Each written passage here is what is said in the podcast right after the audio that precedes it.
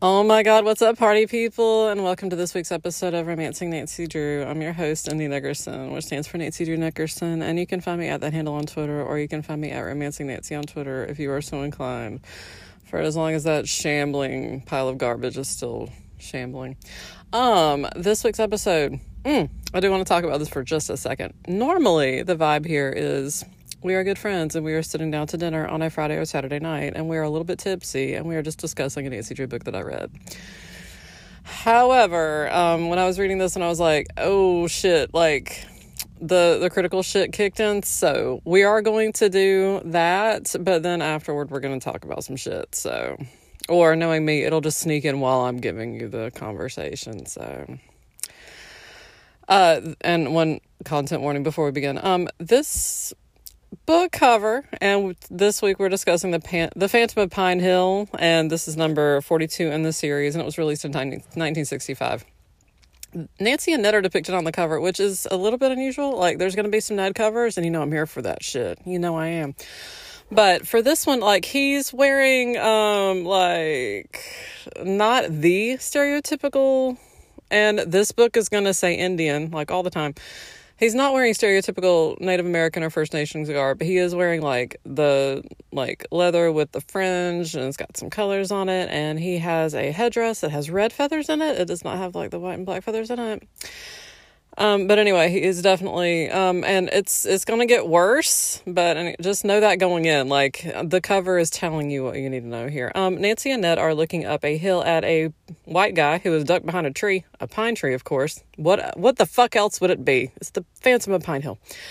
Uh, he's dressed in black like he's a mime who is just enjoying being under the shade of a tree for heat reasons. And Nancy's behind him wearing a very cute, like powder blue shirt dress with a collar. She's got her hair in a little flip because it's 1965. Um, but yeah, both of them are like, oh shit, we got some white people shit going down. Also, Ned is going incognito. God, no. Um, mm, a, th- a thing that I'm going to talk about in this book, like like I said, it's just going to fucking sneak in. Um, the we talked about how like the original mystery stories were set like generic quote Midwest, like it's just it could be Indiana, it could be Ohio, it could be Illinois. Like they don't really specify. We know that it's not New York City because Nancy and her friends travel there all the time, and that's where Aunt Eloise lives.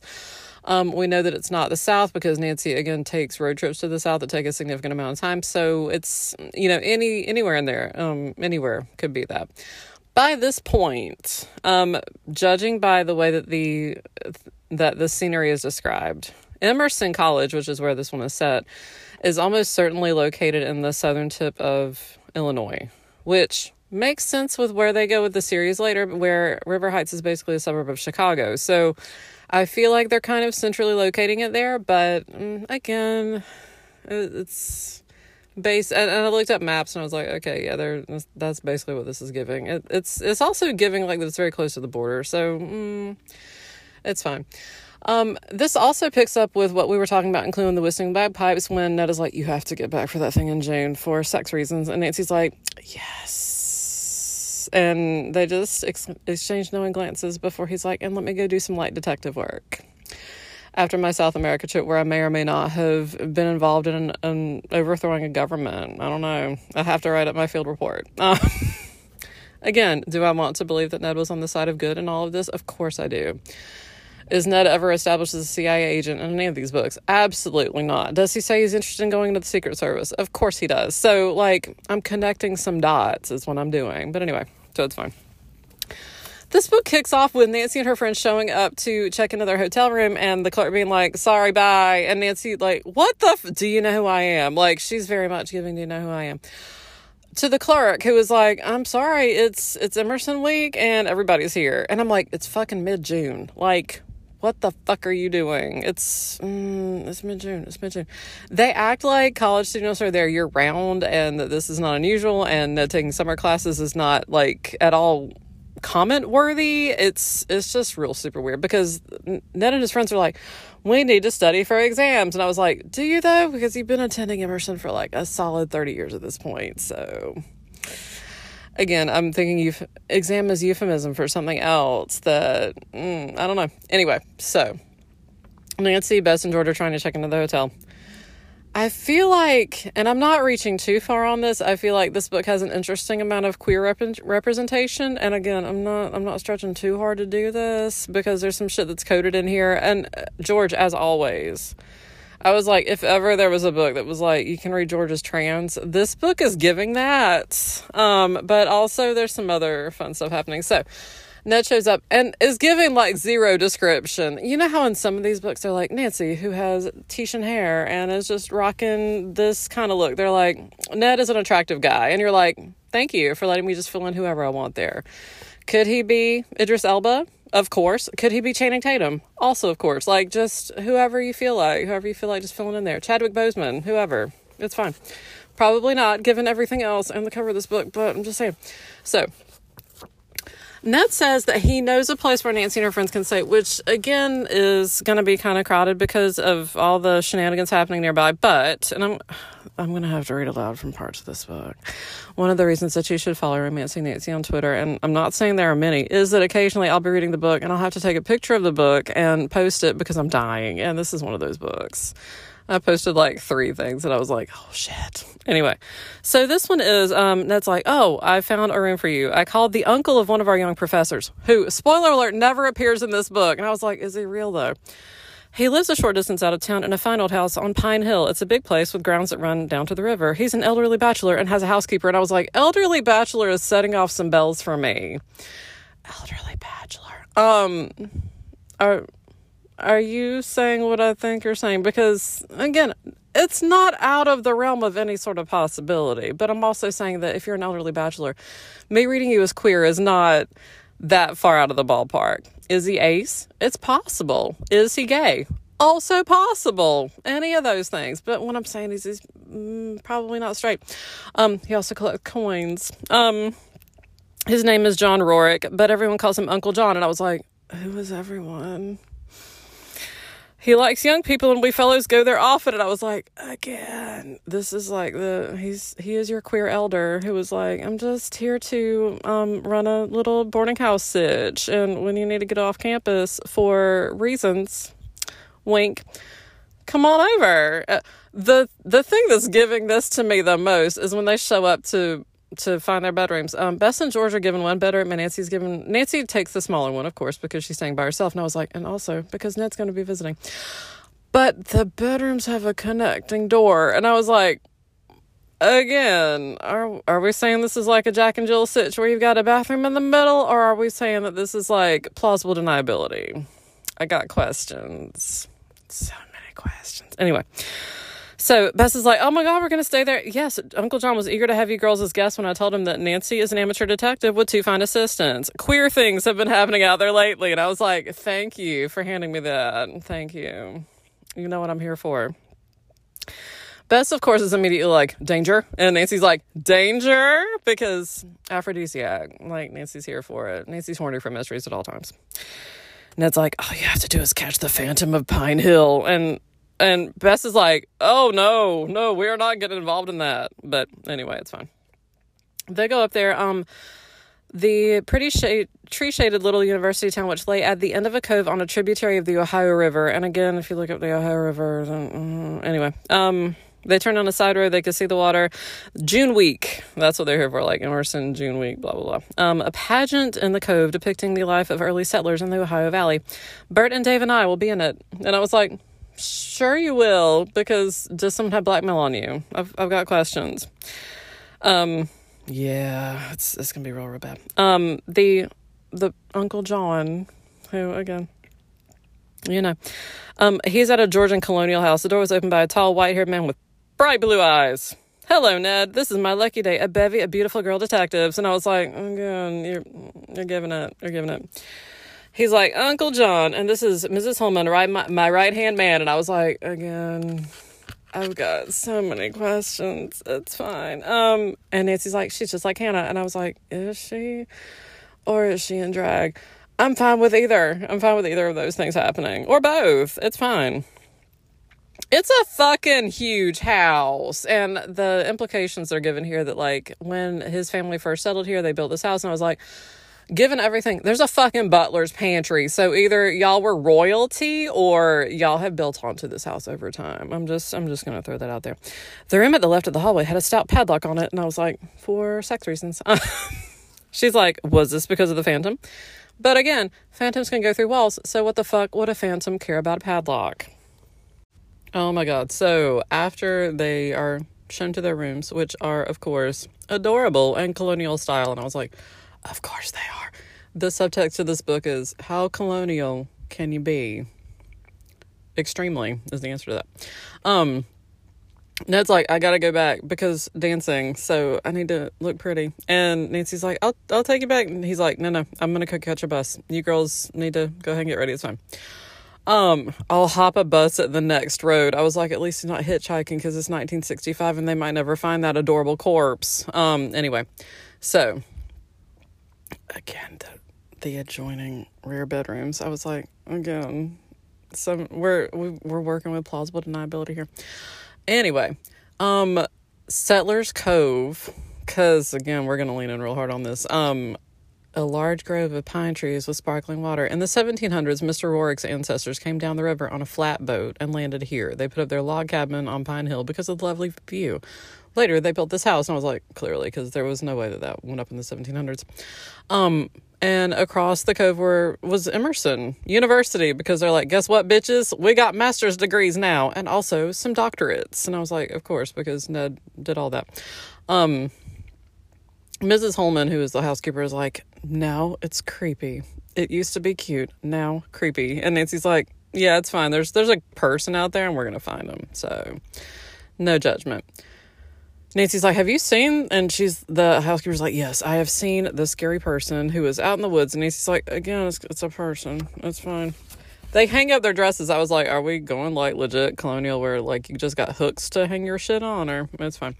Uncle John, oh my God, our gay elder, um, is like, Here, sit on some tapestry chairs.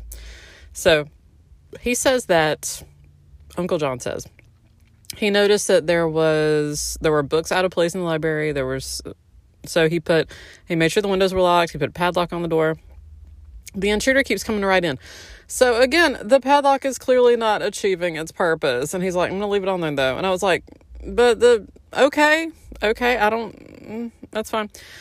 Mrs. Holman thinks that it's a phantom who legit comes through the walls, which again, you've got a padlock on the door, so clearly the person is entering some other way, but it's fine. And Nancy, of course, is like, Okay, are you keeping money in there? And he's like, Yeah, but I haven't missed any. And Nancy's like, Uh huh, sure. The okay, no, no big deal. That's fine. So the girls have to get ready for their party wearing pretty afternoon dresses. Um, and then they go to the frat house, which has a gay chattering crowd. And I was like, again. Um, they got cool drinks. They're eating tiny sandwiches. I was like, uh, how did, okay, it's fine. Again, how y'all getting some tiny sandwiches? It's fine. Um, then Bert and Dave are there, of course. And again, there there's some warm bodies to tackle people in the event and also to pull pranks. Those are their two roles. So, as usual. There's a thin young man of about 25 with a slightly sagging jaw, which makes him sound like maybe he's had some Novocaine earlier in the day, and wearing an ill fitting waiter's coat came from the group, carrying a tray of pink lemonade on the palm of one hand and grinning in a rather silly fashion at the guests. As he reached Nancy, the glasses suddenly slid and they dumped all over Nancy. And Ned's like, What the fuck? Don't you watch what you're doing, Fred? And he's like, Oh, I'm sorry. And Nancy's like, Yeah, I was wearing a white dress, so I'm going to need to go home. Um, and he's like, "Yes, let's go home and get your clothes changed, and maybe, maybe you know, just bang a little, just a little." Uncle John is there, of course, but uh, again, I feel like Uncle John is probably fine with teenagers banging in his house. And he's like, "Oh my God, Fred Jenkins did it. Doesn't he work for you sometimes?" And the housekeeper's like, "Yeah, he's clumsy, but I mean, it's fine. We just we give him a job to do." the The weird thing here is that there's, and they say later in the text, they're like, "Yeah, he's like mm, slow, occasionally." Sometimes he's fine though, but we just give him odd jobs. And I was like, mm, okay, I've got some questions because we've got some disability issues happening here, but okay. Nancy goes upstairs to change her dress. She puts on a flowered print to look cute for Ned. And she's like, I think I'll wear my pearl necklace. And when she goes into where her jewelry box is, it's fucking gone. And Nancy's like, "What the f- did did the Phantom steal my fucking jewelry? Like, what the fuck?" Next my engagement ring. so she goes downstairs and she's like, "Hey, bitches, um, guess what? The Phantom has not stopped at Random Cash, which you don't know about yet, but it's fine." Um, Mr. Ro- Uncle John is like, "I will pay for a new necklace immediately," and I was like, "Ah!" And Nancy's like, "No, no, it's fine, it's insured." And I was like, "Again, you're talking legit shit," which I'm like, all my shit is made out of plastic. But Nancy's like, no, no, th- this is real. I, I probably dove for them myself. It's fine. Um, they go back to the party, which um, Ned's like, you've had a big day. And Nancy's like, I mean, I love it, except my necklace being gone. That's not great. It's midnight before they get back home. And I was like, again, all y'all just hanging out and banging. It's fine. Um, Nancy hears somebody walking around downstairs, goes downstairs to see if she can find anybody. Um, she she hears something, but when she gets downstairs, she doesn't see anybody, and she goes into the. Can't remember. I think that she goes throughout the house. The padlock is still on the door of the library, so she's like, "Well, clearly nobody broke in here." But she looks around; she doesn't see anything though. Um, Uncle John is like, maybe you did. Now, again, Nancy thinks that there's a secret entrance to the room because clearly there's a fucking secret entrance to the room. Like, there's no way that there's not. And so she's looking around the house. She's like tapping on paneling. She's like, something's going to sound hollow, or I'm going to find a device, or I'm going to find something, or it's going to be like in the Addams family where you select a book that has uh, the word money in the title and you do it and you're going to get to the vault. But not so, like everywhere she looks, she's like, I'm just not fucking finding it. So it's apparently very well hidden. So the mystery of this, because there's always going to be another mystery, is Mr. Rourke, Uncle John, is like, there's some family history that might have something to do with this. Um, the lost gifts. My ancestor, George Rourke, came to this country. He brought a French bride with him, a young noblewoman. She kept in close touch with her family. And when her daughter Abigail was to be married, the relatives in France sent a chest of wedding gifts.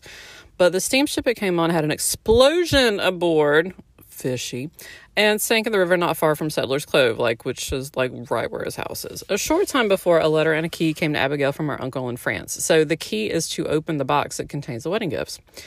So he brings back a letter which is dated 1835, written in French. And apparently, some of the words are like the girls can't really decipher it that well because apparently some of the words are no longer in use. But anyway, there's an English translation on the back, and it's like, oh, we we want your happiness in your wedding, and you're going to get a wedding dress, a veil, a fan, slippers, and a very special gift. Asterisk being shipped on a freighter, but should reach in plenty of time. Um, Abigail's uncle was at the time a member of the court of Louis Philippe. Like, holy shit. The queen herself had selected the material for the gown and veil in Paris. The beautiful fan was a gift from her. And Nancy's like, son of a fucking bitch. Like, oh my God. Who would not want that? Um, they're like, who else knows about this? And Uncle John's like, um, it was apparently on a ship named the Lucy Bell. Um, most of those aboard the cargo were lost. A few of the passengers and the crew were saved, but we don't know if the if they took the anything from the cargo or not. By now, like everything's probably buried in mud because again, it's a river. Like it's anyway, it was fun. But Nancy's like, it's possible that somebody like fucking scuba dive for it and and has pulled it up. And Uncle John's like, uh, people pretty much forgotten about this shit. So, um, so they ask about like how it got there. So, like, why the fuck was it on a boat at all? And so Mr. Rourke's like, they were shipped across the Atlantic on a ship to Baltimore, then came by stagecoach to Pittsburgh. And I'm like, how does he know the path? It's fine, it's fine. Um, then they were put on the Lucy Bell and came up the Ohio and into this tributary. So Abigail like found out about all this but anyway. And uncle john has to go to his own college's alumni weekend and it's like and now i'm gone by and like gets in his car and goes and his it's like some distance away like he's gonna be gone the entire fucking weekend and he's like i want you girls to stay here and solve the mystery of the phantom who is just dipping in my shit in the library which is where i keep my loose cash because i don't believe in banks. Uh, He's so weird. Anyway, they go into the library, they look around. Nancy can't find anything that like necessarily tells her like, "Oh, a secret passage" or anything like that. But they do find out that any of the books in the room that have the word roar or a variation thereof in the title of it, he's been fucking storing money in, and whatever page number it's on is the amount of money in the book. So if it's like page 120, then it's $120 in like $20 bills. And they're like, okay. So they leave it there. Like, I think they kind of make an accounting, but that's pretty much it. Um, then it's time to go back to the fraternity house for reasons. Oh my God. Um, so for the first time ever, Ned is doing crew. And you're like, of course he is. Um, yeah. Emerson is being pitted against Welbart, which I'm like, you just made up that word. It's fine. Um, Ned Nickerson was stroke for Emerson. I have no fucking clue what that means, other than that it sounds sexy, and it probably isn't. So I don't know. Um, apparently they're like tied for something. I don't fucking care. They put on simple but attractive sports clothes, and I was like, of course he did. I love that you're leaving it vague enough that it could be fucking anything. They put on some leggings, some sport compression leggings, and also some sport bras and some cute, attractive colors, maybe neon. Um, everyone's reading for Emerson went, of course I fucking are. You're at fucking Emerson. Anyway. Ned said to Nancy, if I don't get out of this noise, I won't have any energy left for the race. And I'm like, because y'all need to bang, is what you're saying. Let's go out under the trees to eat because they're having a picnic lunch. I'm gonna go get some plates of food from the kitchen. So they like have a little picnic, which is adorable. Ned's like, Have you caught the ghost? He doesn't use that word. I'm not gonna use the word he uses. He doesn't mean it in a bad way, but I'm just not gonna use that word. Um, and Nancy's like, Yeah, I think I heard the whoever it is in the house last night, but I didn't catch him. And then like Fred is standing there, like just behind the tree, like being creepy. And Nancy's like, What the fuck? And, and then Ned's like, What the fuck are you doing here? And Fred's like, I was just seeing if you needed some more food. And Ned's like, I'll go get some more food if we need it. You need to go the fuck back in the house. We have some making out to do before the race. So get the fuck out. And after he's gone, Nancy's like, Yeah, I think he was eavesdropping because creepy pants. And Ned's like, yeah, he probably heard every fucking word you said, and he's gonna tell everybody because he's a dipshit. So Ned's like, I've got to go just for the race, and I was like, swimsuit? I don't. If, what the fuck do you wear for crew? Like a life vest? I don't fucking care. Anyway, everybody goes out. Ned's like, your seats are in the front row. I'll be listening for your cheering. Like, girl, you, you need to get out there, get some pom poms, get it. There's a band. I was like, of course, there's a fucking band. Oh my god. Um, Bess is nervous, and I'm like, honey, you're fine. It's not like you when you guys were actually legit sailing a boat, but it's fine. Okay. If you follow me on Twitter, you know that I was so overcome while reading this that I had to take pictures starting at this section. Oh my god. Um the everybody sets off there was a pistol. Everybody's watching. It's amazing. Nancy's shouting Ned's name because she's like, "Come on, you can do it. Come on, come on." Everyone's screaming, "Oh, Ned!" Nancy cried out, and I was like, "Hell yes, you did." Everything about this scene is reading is things you're going to do, be doing in the bedroom later. Um, get ahead, get ahead. And I'm like, uh huh. Get on it, get on it, y'all. Um, it looks like they're even. Nancy's heart was thumping madly. The excited girl was almost too choked to breathe and cry out anymore. You know it, bitch. She dug her nails into the palm of her hands and never took her eyes off Ned. To herself, she said, Stroke, stroke, you've got to win. And I was like, Yes, you're just reenacting what y'all did the night before. Mm, okay suddenly they both went across the finish line. And of course, Emerson won because, oh my God, of course they did. Um, Ned comes in like half an hour later after he's been like moshing through the crowd. And he's like, that was a tough one. I loved it. Mm, Nancy, let's get in the canoe. and she's like, hell yeah, I've been screaming your name. Let's, let's go make it real. Let's go do this. Um, so he wants to actually take her out to where the ship supposedly sank.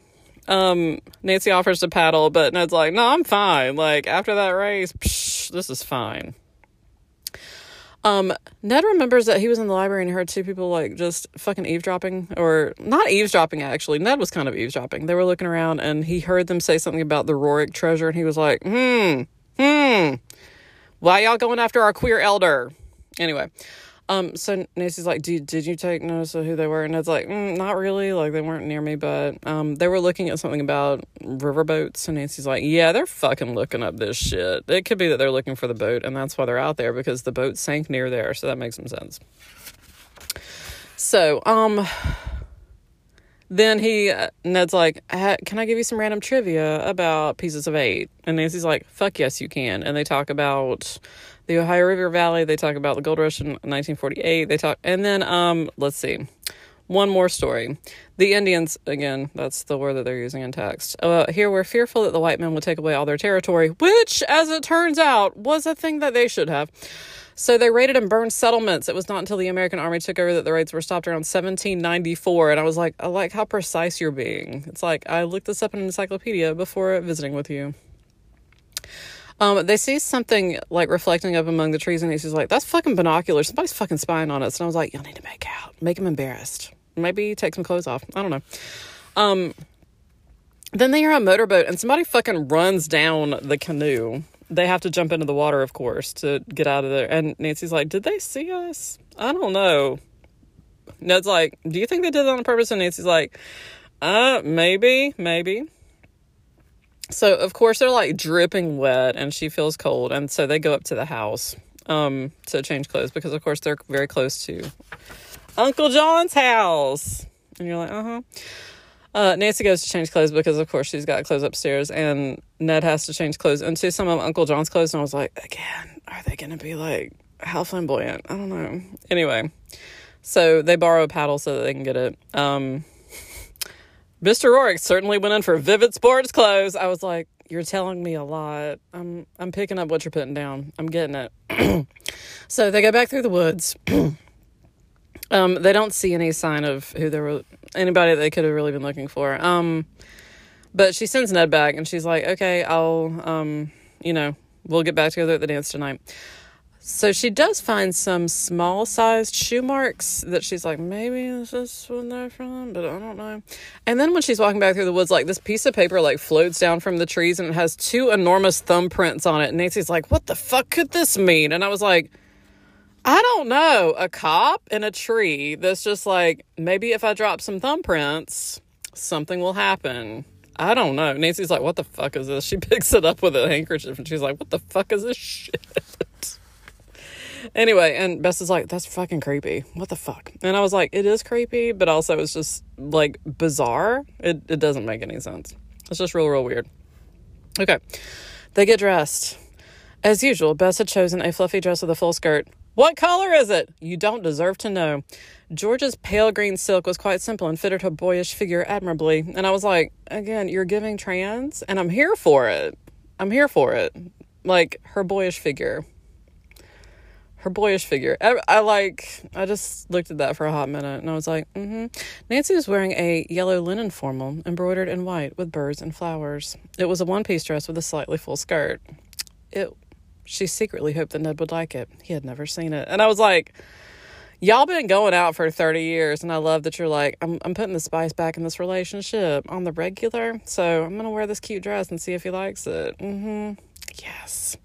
Fred Jenkins is downstairs and he's like, oh my God. He stared at her in complete astonishment, admiration. Miss Nancy, you look positively super. He lets go of a vase of flowers he's carrying and it crashes to the floor. He looked down in dismay. See what you made me do? You shouldn't be so beautiful. You take my mind off my work. And I was like, Nancy is going to recover consciousness in the trunk of this fucker's car. That is what he is giving. He is giving stalker. And Nancy's like, Oh, I'm sorry that I'm so pretty that it made you drop your shit. What the fuck? What the fuck? Anyway, Fred, we see you and we know that you are plotting some kidnappings. We understand. We're here for it. We're not. We're here to bust you. It's fine. So um the housekeeper comes in and like, that was one of my gay employer's favorite vases. You go sweep that shit up. Vases? Vases. It's fine. He's like, I couldn't help it. I'm a dipshit. And the housekeeper's like, Yeah, he is. Like, it's fine. Nancy's like, Does he know about the Phantom? And the housekeeper's like, I'm sure he would leave, but it's fine. Nancy goes around, she's tapping on stuff, trying to find some more of the some sort of way that somebody is getting into that room, but she's really not finding anything. And she's like, It's gotta be. It's it's gotta be the Phantom.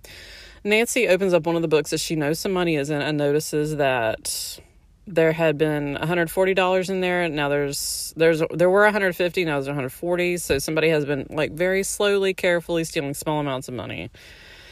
And of course you would just chalk it up to oh i forgot and they had moved it to the proper place. So it like it's not going to seem weird. So they figured out that shit.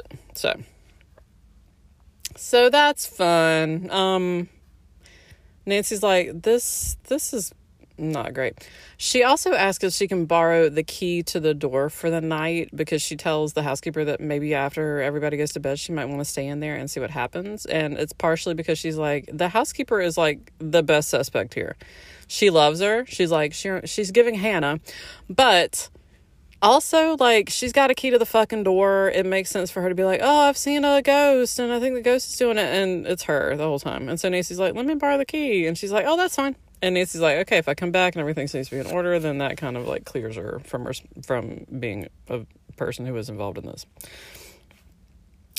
They go over to the Omega House, of course. They go to the gymnasium. Everything is fine. Um, there's they have broiled chicken, mashed potatoes, fresh peas, salad, and ice cream and cake. And I was like, sure, that's fine no big. Nancy's dancing with Ned. Um, she's like, I don't know the housekeeper, and he's like, I don't think it's her. Nancy's like, me either, but I want to go ahead and like eliminate her from the plan. Nancy's like, I'm gonna stay up in the library tonight and see if anybody comes in. And Ned's like, that sounds dangerous. Why don't I come with you? And Nancy's like, um, well, I don't know. Like, if Bess and George aren't involved, then they might get sad that they're being excluded and it's like i'll talk to them. And i'm like because we need some alone time in that library which has some rugs and also some conveniently placed furniture um bess is like no i'm fine with him being there because he is a man and he might tackle people so let's do this and then george is like that's fine and but she has a look in her eye and nancy's like oh shit she's gonna pull some shit so they finally get home in the small hours of the morning like a frank sinatra song um, Bess is like, let's have a snack. And so she scrambles some eggs and makes toast and cocoa. And I was like, sure, why not? It's fine. Um, Dave and Bert also come to this event, but they they're like there for a snack and some light making out, and then they go home. Ned gets to stay. I was like, fuck yeah, you do. You know it. She goes through and she sees that um yeah, the phantom has been there, but Ms. but the housekeeper's been out, so she's pretty sure that it's not um, because apparently she was called away to the hospital because um, there was something about like some Saudi had an accident. She had to go take care of some kids and blah blah. It's fine. Um, yeah, and then Ned's like, "What if there's another key to this padlock?" And Nancy's like, "That's also not great because what the fuck? Like, how are we gonna know anything?" So Nancy's like, okay, well, let's just call him and see if he's got an extra key to the padlock and make sure that he's actually at this college reunion that he said he was at. So that's fine. Um, they see a light out in the woods, Nancy and Ned do, and you're like, of course you do. Hmm. And they run outside to go see who it is. When all of a sudden somebody throws a pillowcase over Ned's head because, of course, Bess and George are like, ha ha, we're gonna play sleepover pranks and maybe spin the bottle. I don't know. And of course, like by the time Nancy and Ned are like, what the fuck is going on? And everything gets cleared up, the light is gone. So yeah. Ned's like, I'll stay over though. Let me go sleep in Uncle John's room, and I was like, mm-hmm, mm-hmm. And he's like, we've got a we've got a pageant rehearsal in the morning, and I'm like, of course you do. Uh, pageant pageant rehearsal, yeah, it's fine. Um, they decide to take all the money out of the books. Um, they're like, clearly the Phantom is able to get in here. We don't know how, so it doesn't make any sense whatsoever for us to leave money in these books, knowing that it's gonna get fucking taken out of here. So, they take all the books that, all the money out of the books. And they are like let's ask him what to do with it. Like does he want us to hide it in the house? Does he want us to deposit it at the bank or what? So um, she calls him uh, Uncle John, and he's like, "Oh, I'm been, I'm having a great time with the people at my fraternity." And Nancy's like, "Uh huh, I see you getting you know all those old queens. It's fine, honey um you, somebody's been stealing money out of your books. And so she asks him what to do with it. And he's like take it to the college bursar. And that person will hold on to it for me. And i was like what the fuck? Sure. But apparently he's a really good friend of his and they've got a safe or whatever the fuck. So it's like yeah it's fine. He's white. Hand me that money. It's fine. So she gets a receipt of course um, she asks about she goes to the library to ask about the same book that Ned saw those other people like checking out. And the librarian's like, fuck no, we don't have anything like that's to actually help you. But there's somebody who lives near her named Mrs. Palmer who is super into old history. So go talk to her. So she's in her 80s, which means that um, she would have been born in like the 1880s around. Cool. She's small, white hair, white, super white, so, so white. Um, and then they ask about Lucy Belle. Um, rumor has it there were two things of particular value. One was the Rorick gifts. The other was a shipment of gold coins for the bank in Emerson. There was a great effort on the part of the local citizens at the time to retrieve the box of coins, but if anyone found them, it was not reported. No, it never got to the bank. So Nancy's like, eh, interesting. So there's like two things that people might have been after. They might have been diving for it to see. Um, there's another rumor that a couple of crewmen had caused the explosion, stole the gold coins, and taken off in a boat. And they're like, "Do you know who that might have been?" Um, but she doesn't really know. Um, she also said that, let me relate what I've been told about the Indian raids. The old town of Emerson was plundered and burned several times, but the inhabitants loved it enough to rebuild it. And Nancy asks if there are any of the families, like the founder families, still around there. And she's like, yeah. She says that um, Mrs. Palmer and Mr. Rorick are the t- only two descendants left of the original settler stock, but they helped build the university, so there's that. Um, and then they go to I think. Well, it's the pageant's about to happen soon. Like Ned was going for the to rehearse. Then George is like, "Let me just throw shade about your diet, Bess," and I'm like, "Just shut the fuck up." Which I think is like practically the only place in this book that this happens. It's like it, it's as though this is a checkbox that they have to mark off, where it's like George gives Bess shit about not staying on her diet. So it's fine. They go into the library. Everything is on the floor because of clearly the Phantom saw that all the money had been taken out of the books and was like, fuck this shit, and just trashed the room. So when they look through the room, which again is trashed, um, they see that another one of those fucking pieces of paper with the giant thumbprints is on it. Um, and then they call the police, who again, the housekeeper has called the police and been like, somebody's just coming into the house and just moving shit. And they were like, sure, old lady. But now Nancy's like, look, fuckers, somebody's been coming into the house and they trashed this room and they've been stealing cash. And so the, the chief is like, okay, we'll actually investigate that shit. So good for y'all. Um, they took Nancy's fingerprints to eliminate her when they were trying to investigate the theft of the necklace. So there's that. Um, and of course, they take the thumbprints that are on that piece of paper just to see if, how those are. The chief is also like, change the fucking padlock. And they're like, yeah, that's a good idea. He's like, make sure that no one else has the key to it, fuckers. But anyway. Um, so they go to the the largest hardware store. The lock is the very latest model and positively could not be opened except with the proper key. And he Nancy's like, not even by a locksmith, and the guy's like, uh, I mean, yeah, damn it. Nancy's like, no, it's fine. So they install it. They make sure that there's uh, the housekeeper keeps one key and then Nancy keeps the other key and hides it. And I was like, again, I don't really recommend that you hide shit, but it's fine. Um, they make lunch. Fred Jenkins comes in and he's like, I want to see the pageant too, so I'm gonna work fast. And you're like, yeah, you fucker. Like he's every time he goes toward the library, which again they're like, yeah, you need to like just shut the fuck up. They're like, he's fucking nosy. Um, the chief is like, yeah, we don't know whose thumbprints these were on this piece of paper, but we don't have them in our system, so that's cool. Bess is looking around at some of the old books and she finds an article about the Lucy Belle and it's got um, survivors. It's got like a list of the people who came out of it. Um, it doesn't really talk about the cargo, it just talks about the boat itself. And Nancy's like, hmm, maybe one of the descendants of the survivors of the boat crash is looking for the treasure. That could make some sense because maybe they had like something passed down that would help. Mrs. Palmer's like, that makes some sense. And so she looks it up and she finds that there are some people, um, two people actually, who are from the Omega house, so Ned's fraternity, who had people around there. And of course, they're probably going to be back for June week because that's like the big thing, the big orgy. So it's like maybe they can help us. So they say, yeah, they kind of know about that, but they don't really have any like helper, not really any knowledge that's going to help with out with that. Not really. Ben said that he found out, he heard that his forebears survived the shipwreck. Oh, of course. Only to be massacred later with some of the other survivors near the Indian village. He had left his wife and son in Pittsburgh, but afterward they came here to visit relatives and remained. Um, killed by Indians, how awful! exclaimed Bess. The white men must have provoked them, Ben said. Except for this one incident, they were friendly with the settlers at that time. Okay, I'm gonna pause here. When I look this shit up, if you look at like the southern tip of Illinois, then you have the Chickasaw, you have the Chickasaw tribe. Above that, like for Illinois, you have basically the Confederated. There were like 12 tribes that had settled in, Illinois, in what is now present day Illinois at that time. Um, which weren't, uh, had been like fucking wiped out by sickness and interacting with settlers and all sorts of stuff. So, like, if you go by the Chickasaw, if you go by them, yeah, they basically like weren't gonna come at you. Um, there's pretty much no one left. Like, everybody got Trail of Tears everyone got genocided.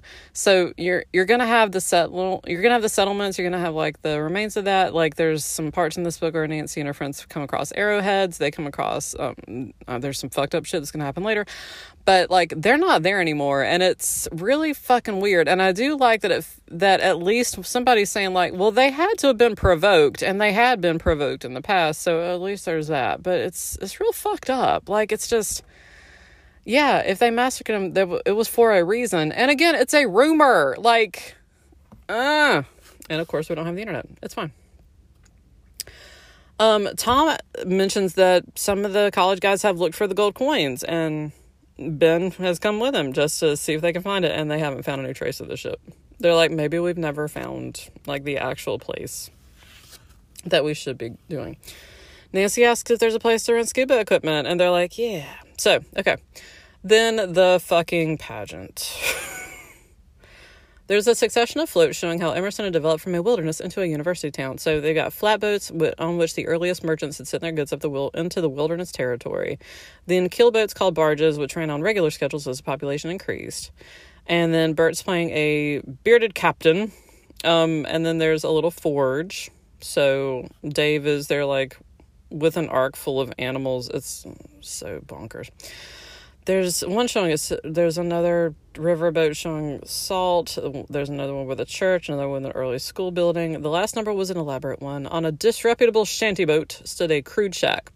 Through a large window in a scene lighted by old-fashioned lanterns a miser could be seen. He was seated at a table counting a large heap of coins. I was like yeah you're painting a, a vivid picture with this incredibly elaborate float Trailing the shanty boat was a large canoe, like they use a different word that I can't pronounce. The dugout was filled with Indians, and Ned was playing the part of their chief because we couldn't go another page without just being weird.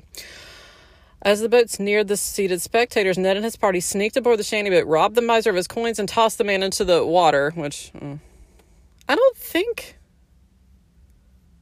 Like, I thought all these were like roads. No, no. Okay, they are actually on the shore. So these are actually like floats going down the river. I, I had imagined it like an actual parade float where it's on the road, but no, apparently they were going down the river. Um, then the canoe comes up to the shore and Ned fucking kidnaps Nancy, which the first time I read this, I was like, I'm dying because I love this so fucking much. Um, but I mean, he, it's bad. Um, Ned leaves out giving a war whoop and you're like, of course. Rushed up to Nancy, scooped her up in his arms and raced back to the canoe with her. Ned, stop it! Nancy cried in embarrassment. Stop it! She tried to struggle free, but Ned's Indian companions helped hold her and paddled off quickly. And you're like, so much drama. Uh, the crowd is like, oh, of course, they're kidnapping Nancy. This is clearly part of the program. And Nancy's like, what the fuck are you doing? And he's like, Big Chief, take Pretty Maiden to treasure spot. And I was like, again, you didn't have to fucking do that. Y'all, y'all. Anyway, and then Ned's like, oh no, it's, I found another clue. And there's like a big tree trunk involved. And apparently that could be related to where it is. So, yeah. So Ned's like, we're going to be taking exams next week. So, like, yeah, you guys need to stay and, and help us find the treasure and it's to be fine. So they found the pine tree. Um, and they started digging and they couldn't really find anything. that felt really sad. Um, they found an anchor, but Nancy's like, mm, that's, that's too small. That's too small. Ned feels bad because he's like, I, I thought we were going to solve the mystery. Nancy's like, it was cool. I enjoyed being kidnapped by Indians. And you're like, ah and it has given me an idea. And it's like, I hope it did because oh my god, his fr- he and his friends were a sorry looking sight. They were just covered in mud, and their wigs, if they had not removed them, were askew. Nancy's like, this is hilarious. So she decides to go back to the house because they're close to Mr. Rorick's house, of course. And then she asks Ned to take the car keys back to Bess and George so that they can get to get back to the house. And Ned's like, You'll be safer if I go with you. And I was like, You want to bang? Like, mm, the Phantom may be spying on you again. So he hands the keys to one of the other boys and says, Take that to Bess and George. And they're like, Yep, got it. And I was like, Yeah. So Nancy's like, I've been thinking about what we know about what was going on at the time, and she's like, okay, there were probably there's probably an Indian settlement near here. Some of the Indians might have found the loot washed ashore. And if so, maybe they took it back to their village. And so Nancy's like, I'm going to try to find a map of this area and see if there's an Indian village marked on it so that I can go check it out. So she's like, I'll check in Uncle John's library because he seems to have a bunch of stuff that would be related to that. Um, and Ned's like, please let me come with you when you go digging because I want to help you. So, not tonight, but you know, whenever. So it's fine. Then they hear a, a, random scream from out in the woods. They can't find anything. And when they go back to the library, everything is thrown on the floor again. And I will have you remember that as the chief of police said, they have replaced the padlock on the door. So clearly some fucker is getting in in a way that is not the door. And Nancy's like, son of a bitch. But she does find a map that gives her an indication as to where the settlement would be. So there's that.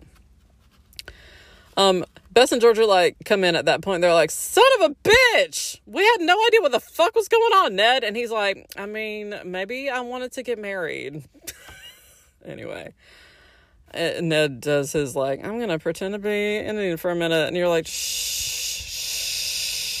Anyway, that's fine. So he's Ned's like, okay, let's go after chapel tomorrow to where you've got the Indian settlement on the map. And Nancy's like, that sounds fantastic. And you're like, chapel. Anytime anybody in a book says chapel, I'm like, for wedding reasons. But anyway, so Nancy sits down to study the map. There's going to be um, an Omega dinner dance because, of course, like every fucking day they have to go to the Omega house. Um, Nancy's just like thinking really hard about everything. She's the first one dressed. Um, a pale green two piece with a slightly full skirt. It was quite quite plain, except for an intriguing geometric design and brilliant colors embroidered on one side of the sleeveless blouse. The trimming reached from the shoulders to the waistline. Bess and George looked equally attractive. Bess in pink, George wearing a black chiffon with a pearl necklace and earrings. And I was like, again, mm, mm, mm, okay. Anyway, um, their dates whistle at them and they're like, Y'all are gorgeous. Mm. The fun did not stop until chime sounded announcing dinner. So, um, everybody's there, all the uh, Omega House, like president, vice president, all the members of the fraternity, everybody is up there. So, the president is up there talking and he's like, We're going to have a little business meeting, a special business meeting. Um, they've apparently raised enough money to start building a new house so that's cool. And Nancy's like, "What's the big secret? Is is the big secret that y'all are about to build a new house?" And it's like, "I don't. I have no fucking clue."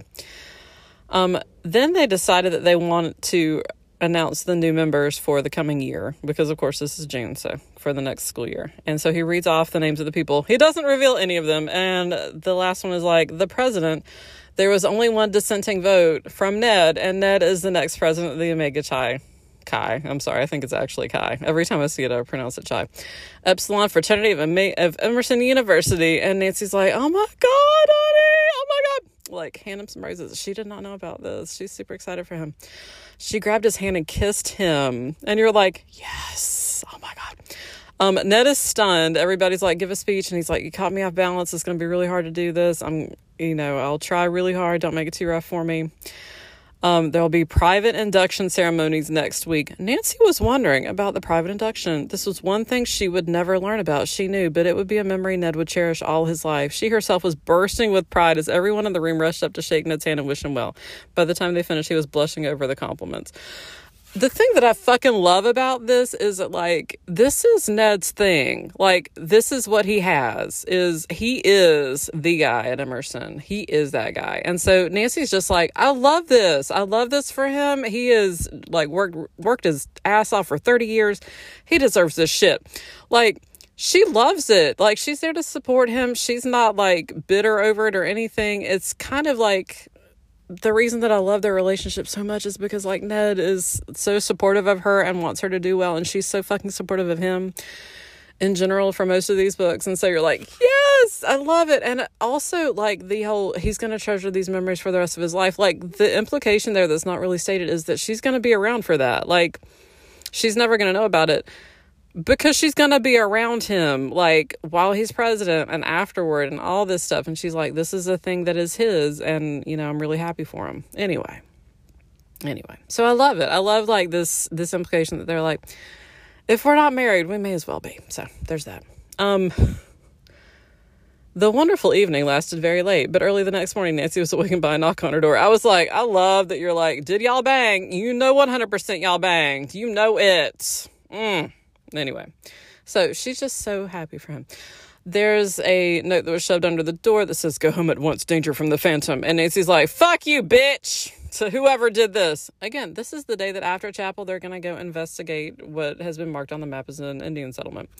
Again, asterisk Rrr. Anyway, they go to get dressed so that they can go to, well, they actually get dressed to go searching for stuff before they go to chapel. So Nancy goes down she's like, okay, the only place I haven't really looked is the cellar to see if there's some sort of secret passage in the cellar. She goes downstairs and she finds a door that's like basically been not like bricked over, but it's been unused. It's like clearly out of use and it's not even like a real it's one of those things where you like basically propped up some some wood against something she can't find any secret passage but she sees that door and she's like well let me just see if like this is the way that the phantom's been, been getting into the house and the door fucking decks her like she pulls so hard that it fucking decks her. And so she's laying on the ground. She's like, son of a bitch. Like, she passes the fuck out. Bess and George are like, Where's Nancy? And so they finally find her in the cellar, like, passed the fuck out with this heavy door on top of her. And they're like, Son of a bitch. They call a doctor. Like, and it actually takes them a really long time to get into the cellar because the door into the cellar had swung shut around the same time. Nancy didn't notice it, but like there's a bar over it. And so the bar had fallen into place. So, so they like fucking saw through the door. They try to, and then they get an axe and like basically like break the fucking door down to get in there so that they can find her. Um, they're like, "What the? Did the Phantom do it?" And they're like, "No, there it wasn't anybody like that." They call a doctor. Within 15 minutes, Dr. Smith arrived, and with him, Ned Nickerson, whom he had called, knowing that Ned was a special friend. I was like, So you call a doctor, and you're like, Hey, Nancy Drew has probably been concussed. And he's like, Let me call her longtime companion slash we all know y'all married. Oh my god. Ned's rushed up to Nancy, a look of deep concern on his face. Thank goodness you weren't killed, he exclaimed. I was like, y'all need to do it so that she will feel better. Y'all need some comfort sex. Dr. Smith came to the girl's side. Oh, Tush, Miss, Drew looks far from killed. How many killed people y'all been running over? He insisted that Nancy go upstairs, and he's like, "You need to take it easy for the rest of the day." I was like, "Because of that baby she's carrying." Um, and he's like, no, no, just like light meal, just rest. It's to be fine. Just let her sleep. It's fine. So, like, the daughter's basically like, you are not going to fucking go look at old Indian settlements today. That will be for a tomorrow thing for you. So, anyway, they go out there and they actually do find like like lumps on the ground. They're like, maybe these are burial spot. We don't know. It could be that this is got related to it. So they look around and they're like, maybe there's like a sacred place here that, that would be a place where they would bury stuff to keep other people away from it. And then all of a sudden, Fred Jenkins pops up and he's like, Oh, I've got a message for you, Nancy. And Nancy's like, Really? And it says, It's a badly spelled message because Fred, again, is a dipshit. I need you at home at once. Hannah Green is very ill. And Nancy's like, No, Hannah is ill. Let me go back home. And like, very obviously looking at her friends. So Fred's like, Oh, okay. I, I'm sure you would want to go home. I'm hope, I hope she gets better soon. And so Nancy's like, Fuck this shit. I'm to call home. So she calls home and Hannah's like, Hey, what's up? And Nancy's like, So you're not sick? And Hannah's like, Why would I be sick? Nancy's like, Okay, that's what I thought. So they head back out there to where they had been digging because Nancy's like, I'm pretty sure that was just a distraction to get us away from here. So, yeah. And like the thing is that like Fred is Fred had been doing housework and had run off and had not returned and he's like she just he just left everything in the middle of the floor that little bitch. So they go back and Nancy's like I think we're going to find where somebody else has been digging. They actually get up there and they notice that there's somebody nearby and he's running away as fast as he can and they're like what the fuck? It's um a dude and i don't think that they can see enough of him he's a rather slight man of medium height and had dark thinning hair and nancy's like hmm could he be the one with the footprints um, but anyway, he gets in a rowboat and rows the fuck away from them, and they're like, "Son of a bitch." We don't know. Um, they go searching the holes. They don't find anything. Um, but oh, I'm sorry, that's not true. They search in the holes to see if maybe they had dug up something and run away, but they don't find anything that way. Bess, however, decided to dig like five feet away, and she looks over and she had found a fucking human skull.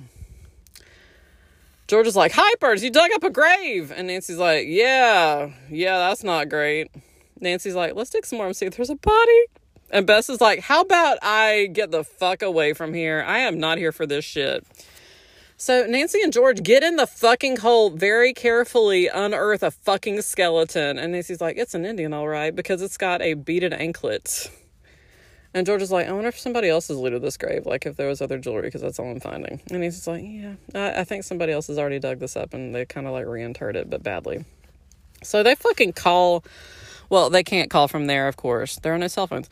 They go back to the house and they don't want to like disturb it. So they and I'm like, you fucking did though. Like the second you found a fucking skull, you should have walked away. But anyway, um they call the university and they're like, hey, um, we found an Indian skeleton. Just saying. So a professor comes out, a newcomer to Emerson and an authority on Indian history. He had been planning a dig on that site, and you girls have beat me to it. They get a special stretcher out, put the fucking skeleton on it, and fucking take it back to Emerson. And Bess is like, I'm glad that's over. And I was like, okay, okay, okay, pause. First off, I don't even fucking care that somebody else had already disturbed that grave. You put that skeleton back, son of a bitch. Like, why are you. Mm. Second of all, all of what I just said, but more vehemently and with more cursing. Like, oh my God. But, I mean, I get for. Seriously, when I would have been reading this at like fucking eight years old, I would have been like, "Oh my god, yes, put that put that skeleton in a museum." And now I'm like, "No, don't put that skeleton. No, it's like if somebody dug up one of like my grandma. No, no, you're not putting her in a fucking museum. Put her back in the ground. Hmm. Well, only one of them. The other one is at sea. Um. So Bess is like, maybe we should go get some food. Like I've recovered from the skeleton incident. Let's go get some food. But anyway, they do look around and they find a cave. Um, Nancy's like, maybe they used a cave for doing things. They find a little arrowhead. Um, George is like, this is called a bird point. It may have been used for hunting birds. And I was like, adorable. Y'all, y'all just read the encyclopedia for fun. They do find like a little niche, and Nancy pulls out a piece of ribbon, and on it was the word Belle in like tarnished gold. Nancy's like, a ribbon from a hat from the Lucy Belle. That's cool. And but they don't find anything else in the cave that's really helpful. So there's that.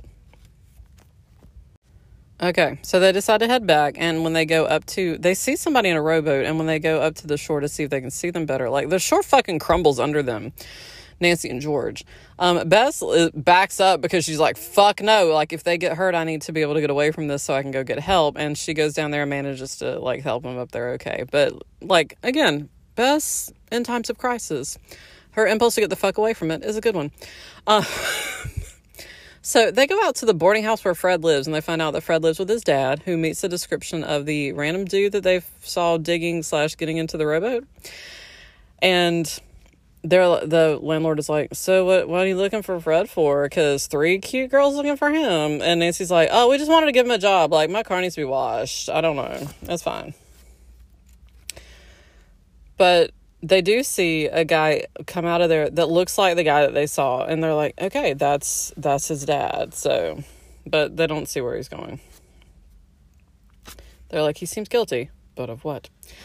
Um they go back they go back home um and then they have an evening out because of course they're dating the boys and to get them away from studying for their exams and when they get back home, Nancy's car is fucking gone. Like it, she's like, I left it here. Like apparently they went with there were like fucking was it four couples? I think it ended up being four couples because Chuck Wilson and his date were coming too. So they had to rent like a fucking SUV.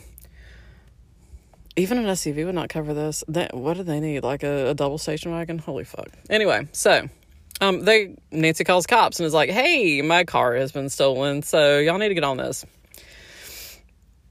The next morning, um, a few minutes later, Nancy was thanking Ned for the fun filled evening. Uh, the next morning, the housekeeper's like, Hey, your car's back. And Nancy's like, Son of a bitch. And she goes downstairs and she's like, Son of a, my car's back. Holy shit. So she calls the cops and she's like, Y'all are amazing. I'm going to send you a fruit basket. And they're like, We haven't found your car. And Nancy's like, Well, then why the fuck is it here? So she goes out to her car. The key is not in the ignition, it's not there. Um, but it's been freshly washed. And she's like, What the? F-? did did that dipshit steal my car, wash it, and bring it back? Mm. So she goes back in the house, and when Fred comes in, Nancy's like, "Did you take my car and wash it?" And he's like, "Yeah, I think you were surprised." And she's like, "Yeah, um, I didn't know you were gonna steal my fucking car. What?" And he's like, "I thought you wanted me to wash it." He's like, "Yeah, you left keys in it." And Nancy's like, "I did not." Like she doesn't say it, but she's just staring at him like, "Bitch, we both know you're lying." So, and he's like, "No, the key was in it." So I guess the Phantom left it in there. And Nancy's like, "Sure." How much do I owe you? And he's like, I did it because you're cool. And I was like, again, you're going to kidnap her ass. It's fine. I'm sorry I frightened you. No, you're not. No, you're not. It's fine. So, um, they go back in the library. They see that there's like little bits of grass on the floor. And Nancy's like, okay. So the fun thing is that I think that this is actually, yeah. Um, Uncle John comes home and he goes into the library and he's like, son of a bitch. He opens up the fucking safe and he's like, all the money that was in the safe is gone. And his fucking coin collection. He goes into a lot of description of it. It was almost priceless. No, he says it was priceless. He was like, it was very valuable. Um, there were like collector's books. I don't think he even like knows how many there were. He doesn't even have a list. He's like, Nancy's like, what are some of the ones? I had some that were minted before Christ. Um, there was one that was mentioned in 350 BC in Carthage. There was another one 410 BC, like all this stuff. And so Nancy's like, How much are we talking? And he's like, This one coin was worth $2,500. There was another one worth $7,500. And Nancy's like, Son of a fucking bitch. And everyone's like, the housekeeper's like, I'm gonna cry, and you're like, yeah, yeah, that, that makes sense. Um, they the cops send another detective out, and he's like, son of a bitch, um, do you have a list? And he's like, I've been working on one. Nancy's like, okay, so the safe was cracked. Are are there any safe crackers nearby? And he's like, no, that makes some sense. Let me let me go look some people up. Let me go look some people up. There's no fingerprints other than Mr. Rorick's, so that's bad. And he and, Miss, and Uncle John's like, I'm gonna go. And you're like, yeah, that makes sense. Nancy's like, okay, well, I got a date, so bye. she goes scuba diving with Ned. In the meantime, Bess and George and Bert and Dave are like, hey, maybe we could go check out the chimney. And Dave falls into the chimney. Because again, we got a lot of chapters we got to end. So anyway, they have to pull him out of the chimney, and he does notice that the flues go off in different directions, and he's like, "That's weird. It's fine." They have to wash their clothes because, oh my god. Um, Nancy is underwater with Ned, and she finds a shipwreck actually, and she's pretty sure it's the Lucy Belle. She's hoping. Um, she fall. Okay, I don't. I don't understand. I've never gone scuba diving. She falls through some rotted wood on the deck, and I was like, "You're in water though. Like, you're not really putting weight on. No, it's fine. Maybe, maybe she's got weights. I don't know. Anyway, so she falls through, and her tank hose becomes tangled." Like a flash, Ned was at her side. He gently pulled her upward and straightened out the hose. She nodded her thanks. I was like, "Y'all need to come back out." Anyway, so she goes around and she's looking. Um, they don't really find they don't find what she wants. They don't find like a, a trunk or a chest or anything like that. And she's like, I didn't learn anything. And that's like, hey, at least now we know that it's probably not underwater. We're not seeing any sign of it there. It probably is not hidden underwater. So, yeah. So they go. I think that Nancy's like, I want to go like see if Fred's home. I want to see if we can get some any more clues about him. But they see Fred's dad get into a car and, eh, with Fred. They follow him and he goes like toward a shack. Like they kind of lose track of him because of course they're on a, a road that if they actually went up the road, they would be obvious. So they go like toward a shack, and Nancy and Ned go into the shack to see if they're in there. Nobody's in there, but they do find a a machine to make keys. and Nancy's like, Son of a fucking bitch. So they take it to the cops and they're like, yeah, it seems like this is probably a good hint that somebody's been making keys they shouldn't have been making. So there's that. They go home after that um, and they're like, okay, we've got a different padlock. And if this is how the person's getting in, then the new padlock, which has an alarm on it, should actually go off if anybody goes in there. They do hide some money in the room, but when they go out, the alarm has never gone off, and they don't find the money. And Nancy's like, "Okay, son of a, it, they there has to be a secret passage. There fucking has to be." So she finally finds one, and it's uh, like the clue of the chimney, the clue of like the flues go off in different directions. Nancy's like, "Okay, so maybe it's maybe it's involved with the chimney." So she finally founds a place that like is hollow sounding, and when she taps it, it does open up like a panel that's in like the mantle. I think I don't. It's it's very strange the whole section above the center of the fireplace swung outward. So, so they get in there, and actually, she finds. I think it was not yet. They actually like investigate, and they do find books of the the books of the coins. So there's that.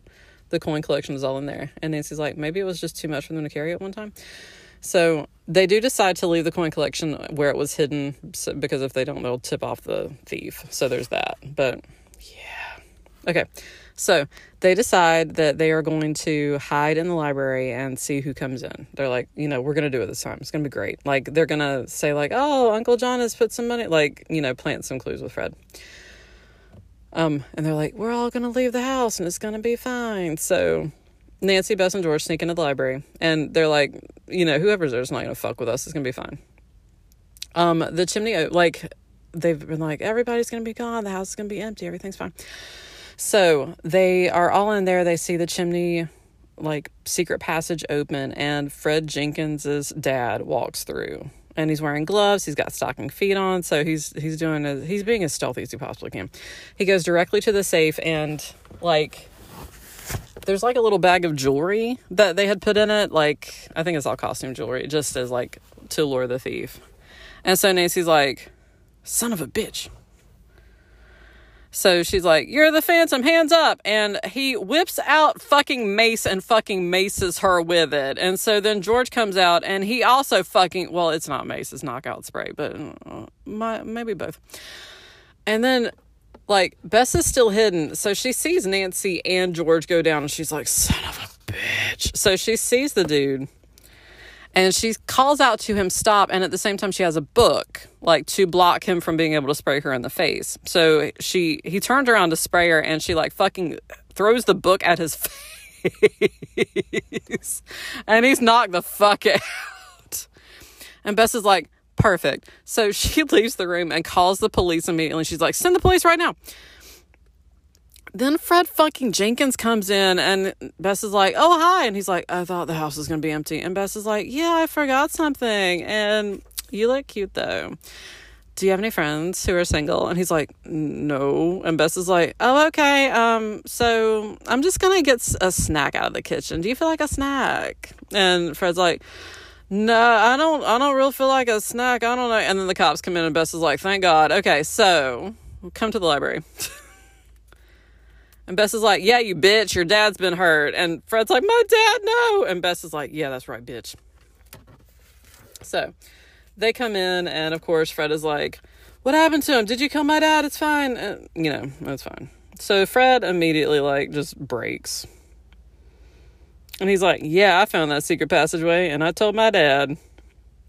He's been looking for that treasure. It's been great. And then he has some friends who are also creepy, and it's been great. Um, they haven't found the treasure though. They basically followed Nancy around. They tried to find hints and they went through old records, but they didn't find anything. Um, they, the dad admits that he stole some money. He says that he was a locksmith and he made keys to various doors, padlocks and everything, but he didn't want to get caught, so that's why he was using the secret passage. So, so yeah. Um, and they admit that all of them are involved in all the bullshit stuff that's been happening in the book, of course. And the pearl necklace is hidden in the same creepy cabin where they found the key th- key making thing. And he's like, "Why do I want to give it back to you? Because I admire your grit." And Nancy's like, "This was the first time in Nancy's life that a thief had voluntarily offered to return property because he admired her. She had to smile." And I was like, "I don't know though. Like, is that giving? You're one of us though." You also enjoy being a little bit subversive. It's fine. Anyway. So they admit to like everything. They they made a key to Nancy's car. Uh, actually, it says they started without a key, and I was like, you couldn't have hotwired it. She would have noticed that, but it's fine. It doesn't matter. It's fine. So, Nancy, after they've been arrested, she's like, okay, we're still looking for the treasure. And she says, suppose that the Indians were kind to the exhausted survivors and helped the thieving crewmen bury the treasure, thinking it belonged to everyone. In return, the crewmen promised the Indians a share of it, but did not intend to keep the promise. When they sneaked back later to dig it up, the Indians, upon discovering that they had been double crossed, became furious at all the survivors and killed them. The old map shows that the massacre took place near the village. I'll bet that's where we'll find the pine tree landmark Ned thought he had located on the shore. There's a ridiculous amount of conjecture in that, just like bonkers. But Nancy's like, this seems plausible. There's nothing to indicate that yes or no about this. This is just like, okay, that's fine. But they're like, yeah, let's go dig. So they do. They all do. Uh, it's the girls though, because the guys are not with them, and they find the chest, and they um it's really heavy though. They have to like get some tree branches to help them support it and take it back. Cuz I don't think yeah, they don't they didn't take the key with them.